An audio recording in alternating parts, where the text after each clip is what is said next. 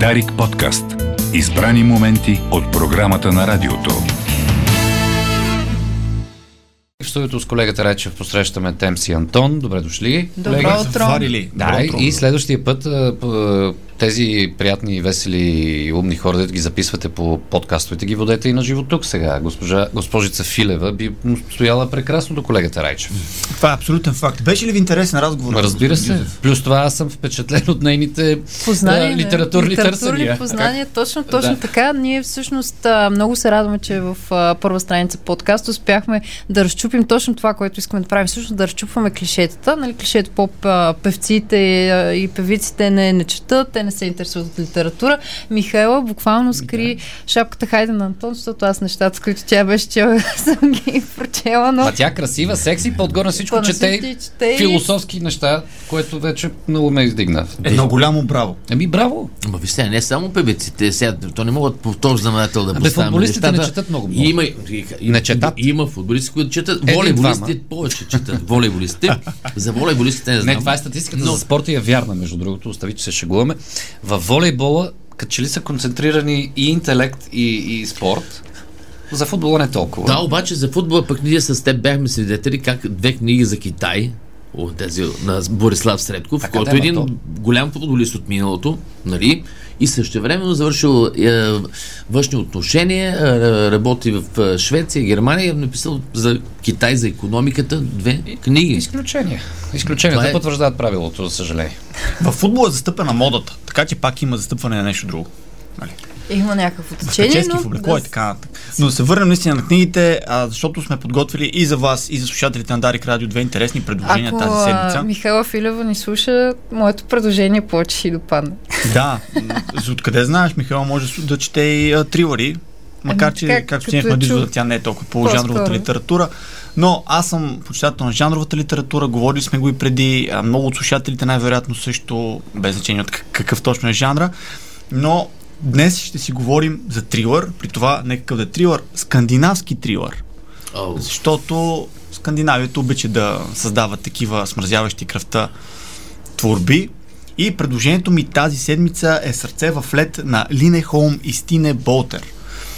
Тук в началото прави ли ви впечатление нещо?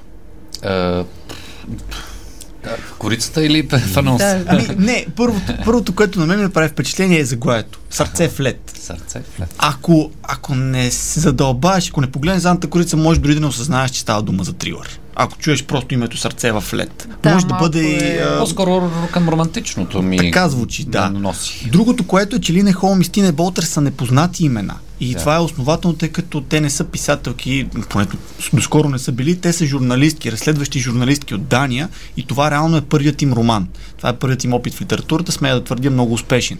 И се получава една такава ситуация. Хем непознати автори, хем заглавие, което не ти дава чак такава ясна представа, че ще говорим за убийства, за полиция и така нататък. Тук като шведския автор, който беше за убийството на Палме. Напалме. За Ларшон. Не Ларшон, да. Да.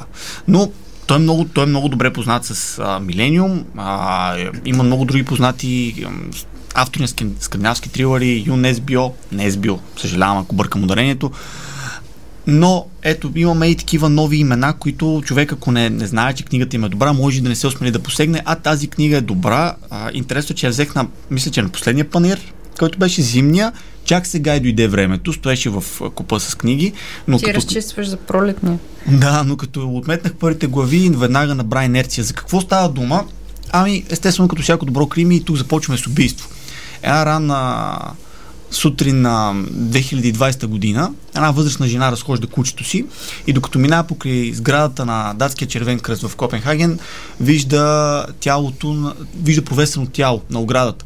Оказва се, че това тяло всъщност е на генералния директор на Датския червен кръст, който е а, с доста силни политически позиции, а, поляризираща обществена фигура, често се изявява в телевизионни интервюта, но някой, незнайно защо, го е убил и го е провесил там на оградата.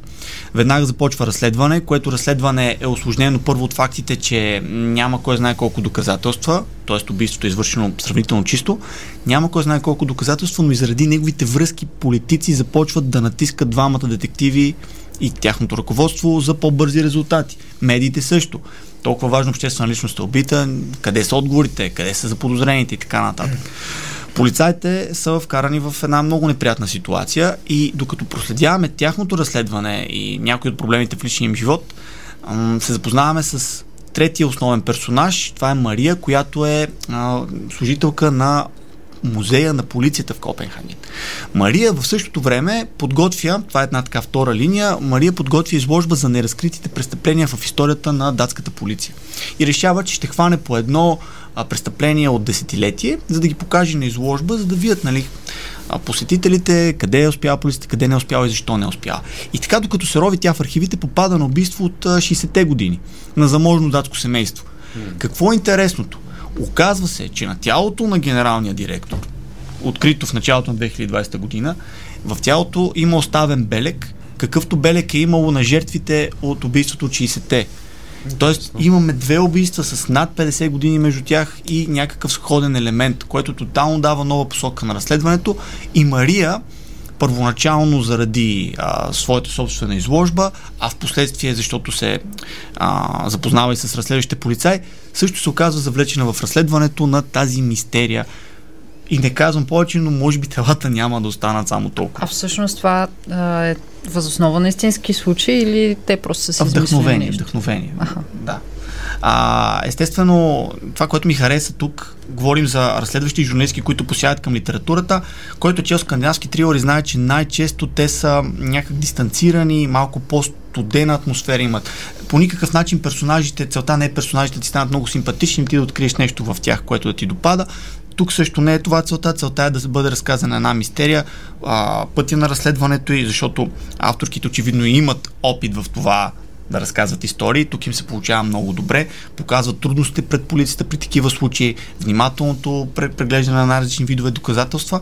Това, което ми направи впечатление, че отново говорим за журналистки и те са успели да вкарат в една криминална история, при това добре разказана криминална история, са успели да вкарат и важни теми, като проблема с беженците в а, Скандинавието, не само Дания, но и Скандинавието като цяло, а, и засилването вследствие на това на крайно десните настроения. И това е вплетено по един интересен начин в въпросите за интеграцията, въпросите за беженците, тяхното място в западните общества, реакциите на хора от западните общества спрямо тях. Това също е вплетено по един много интересен начин в сърце от лед. Така че една студена, хладна препоръка за топлите майски дни, сърце в лед на, както вече казах, Лине Холм и Стине Болтер.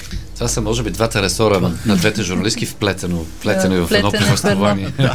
Да. И всичко това преди панера на книгата. Е как? Еми, Което как? той има време за- наближава. разбрах, че стартира има време да края на... А, не, след а, края на май. Края на май. Да. Ето, който си е взел книги от предния и все още не ги е прочел като мен, сега е момента да Сега е навакса. момента да навакса на спид. Добре. Ти смениш тотално Аз посоката сменям обаче. тотално посоката. Всъщност исках да си говорим за пътешествия, обаче реших, че с оглед на датата, днешния а, 9 май, е много хубаво да си поговорим за книги, които са оставили своята следа в историята, след това са били позабравени. Стана, става дума за Джони грабна пушката от Долтън Тръмбо. Сега, ясно, че заглавието подсказва, че говорим за хайде ще кажа антивоенен роман, защото той насачва към военната тематика. А, тази книга е излизала на български преди 40 години, след това изчезва и сега се появява в ново издание за първи път от доста време. А, Джони грабна пушката а, от а, Долтън Тръмбъл, всъщност, който е сценарист, може би свързвате името му с... А, Екзодус, Спартак, например. А, това са филмите, с които той става отново популярен, след като попада в а, черния списък на, на Холивуд, в блеклиста на Холивуд. Джони Грабна пушката е антивоенен роман и а, го подбрах днес, защото много обичаме да се разделяме, много обичаме да си говорим за разни а, теми, кой е прав и кой е крив, но всъщност, когато говорим за война и стигаме до извода, че най-голямото постижение на човечеството е а, мира, в крайна сметка.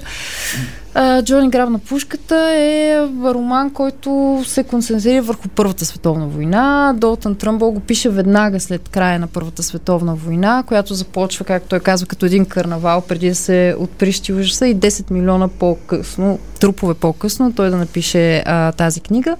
И истината е, че ам, книгата има една много любопитна съдба, защото тя излиза на пазара в 39-та година в Америка и след това самото правителство е много скептично спрямо нея, тъй като това е на прага на Втората световна война. А, посланията вътре са крайно антивоенни и съответно м- нейните послания не влизат в плановете на правителството, което има нужда от млади доброволци, които да се включат в конфликта, особено след Пърл Харбър. А, това води до решението на самия Тръмбо да помоли своя издател да спрат с приизданията на Джони Граб на пушката, за да избегне някакви конфликти. А, той получава стотици писма от хиляди читатели а, и самият той отива при ФБР всъщност и казва, ето вижте какви писма получавам, които са размирни.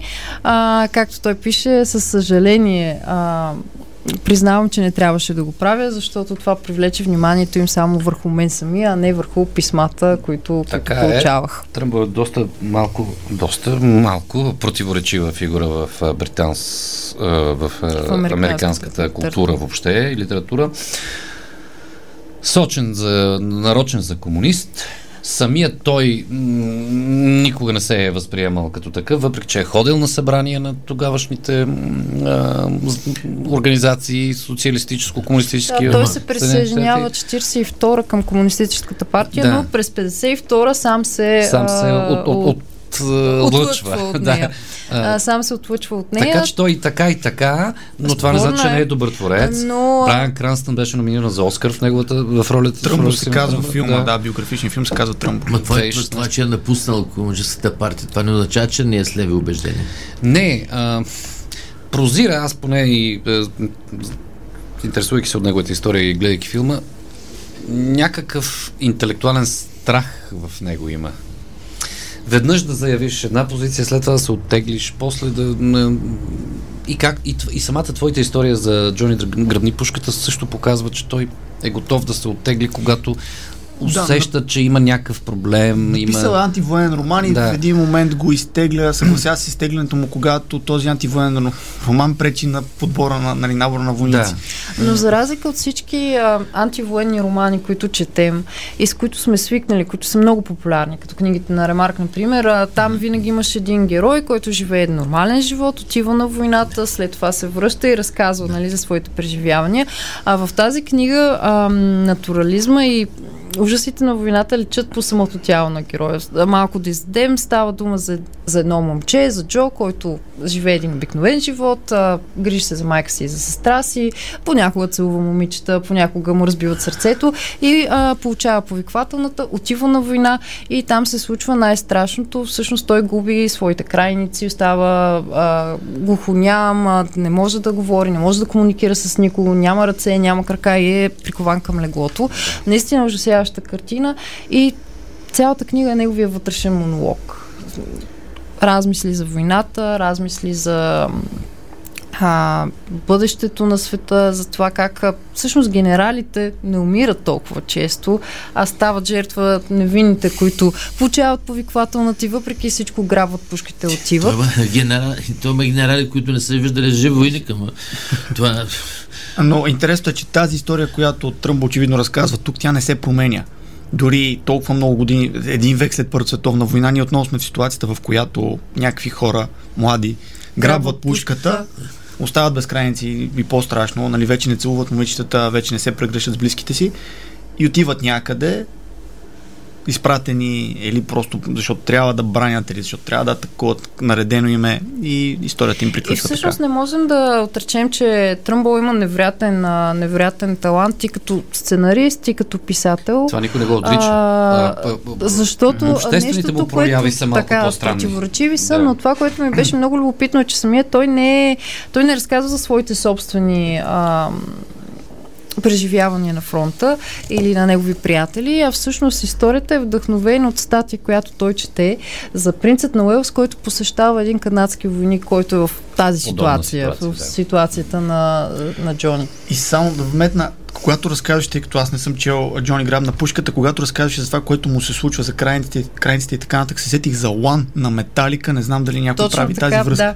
А, хубаво ми е напомни, свързана? всъщност песента Лан на Металика а, е а, обвързана с и е вдъхновена от Джони Граб на пушката. Нали, Ти да ето, видиш. ето. Виж как сам се, сам се сети, аз бях да Защото забравих знам да го вметна в Идеята за песента просто не знаеш, че е под- вдъхновена И роден на книга. 4 юли, но вече мал, в малко по-друга посока. в по-късни дни. Добре. А, много интересни предложения. Благодаря ви и хубава седмица. Благодарим. Дарик подкаст. Избрани моменти от програмата на радиото.